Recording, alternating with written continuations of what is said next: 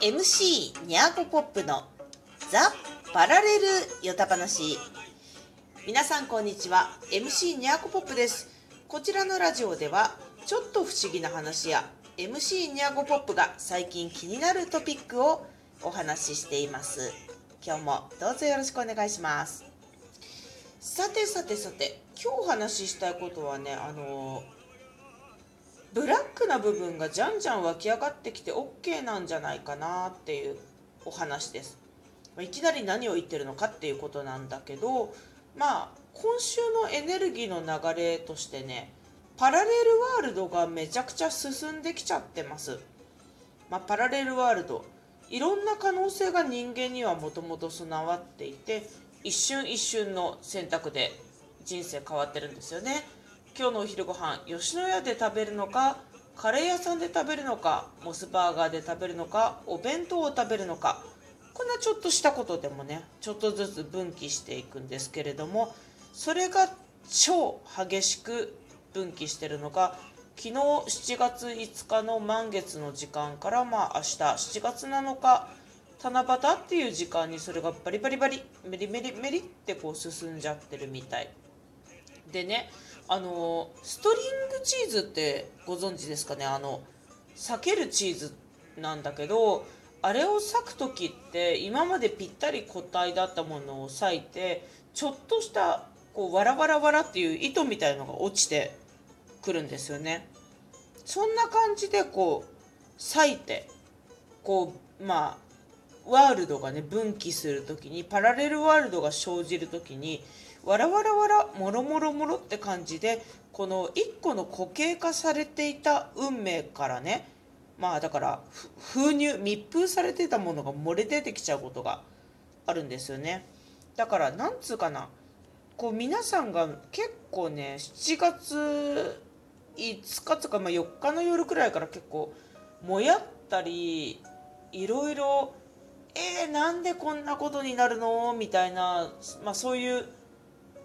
なんかいろんな感情あったと思うんですけどね、それはあのパラレルの一個の印だと思ってほしいんですよね。で、私ブログもやってるんだけど、まあ、ブログの中で悲しみを感じきることとか感情を感じきることが大事だっていうお話をちょうど書いたんだけど、本当に感じきるっていうのが大事みたい。大人の対応として、これは何々べきとか何とかしなきゃとか、もうこういう結果になっちゃったのは結局こう私のせいなんだからいろいろ諦めなきゃって思ったりとかね、まあ、ちょっと今バラバラバラといろんなエピソード、感情的なエピソード語ったんだけど、こう世の中の変化が自分の思い通りにならないことが果たして自分のせいかどうかっていうのはね、実はあんまり関係ないんです。大事なことなんで、もう一回言うと、何かの物事と感情の因果関係をこう人間はつけすぎる節があるんだけど、意外と関係ないです。だから何かあの物事を観察して感情がうわーって湧き上がってくるときって、ただ悲しいとかね、あるいは周りの悲しさを拾っちゃってるみたいなことがあって、その物事イコール悲しみっていうわけじゃないんです、うん、で、まあ、悲しく感じちゃうのは周囲の空気を読んだり、あるいは過去の自分の経験に照らし合わせたりして、まあ、悲しくなっちゃってるわけで、自分の悲しさを増幅させたり、まあ、あるいはまあ周囲の悲しさを拾ったりとかね、そういうこう感情の増幅っていうのが、パラレルワールドがメリメリメリって分岐するときには割と出てきます。でもそれはただの増幅なんで、では増幅させる以前の自分の根本はどこか。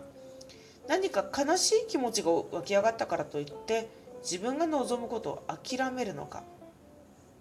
諦めないのか。結局運命の分岐って実はね、自分がやるのかやらないのかっていう選択だけでできているので、悲しいか悲しくないか、嬉しいか嬉しくないかが分岐させてるわけではなくて、自分の選択です。なので、まあ、今週ねいっこのエピソードで非常に残念なことがあったとしても、それで諦めない、あのこれもまた私よく言ってるんだけど、諦めるってそれを投げちゃうって意味ではもともとなくって、断念するって意味ではないんだよね。諦めるの語源は明らかに極める、こう自分の思っていること、自分の成し遂げたいことの根源は何なのかっていうのを明らかに見極めて行動するってことが諦めるっていうことの語源で、断念するってこととイコールではない。それをごっちゃにしてる部分っていうのをどんどんね、もやっときた時はこうなんでもやっとしてんのかなっていうところに注目して、じゃんじゃん本当の元の意味での諦めるにこうシフトしていくってことが大事なんじゃないかな。それが自分のパラレルワールドを作っていくんじゃないかな、なんちゃって思います。しちがつなのかからはちがつようかぐらいまでね、一気にいろんなパラレルワールドを進んでいきますんで、自分ってものを明らかに極める、本当の意味の諦めるっていう選択をじゃんじゃんしていきたいものでございます。えー、皆様本日も エムシー ニャーゴポップがお送りしました。それではまたまた、じゃあねー。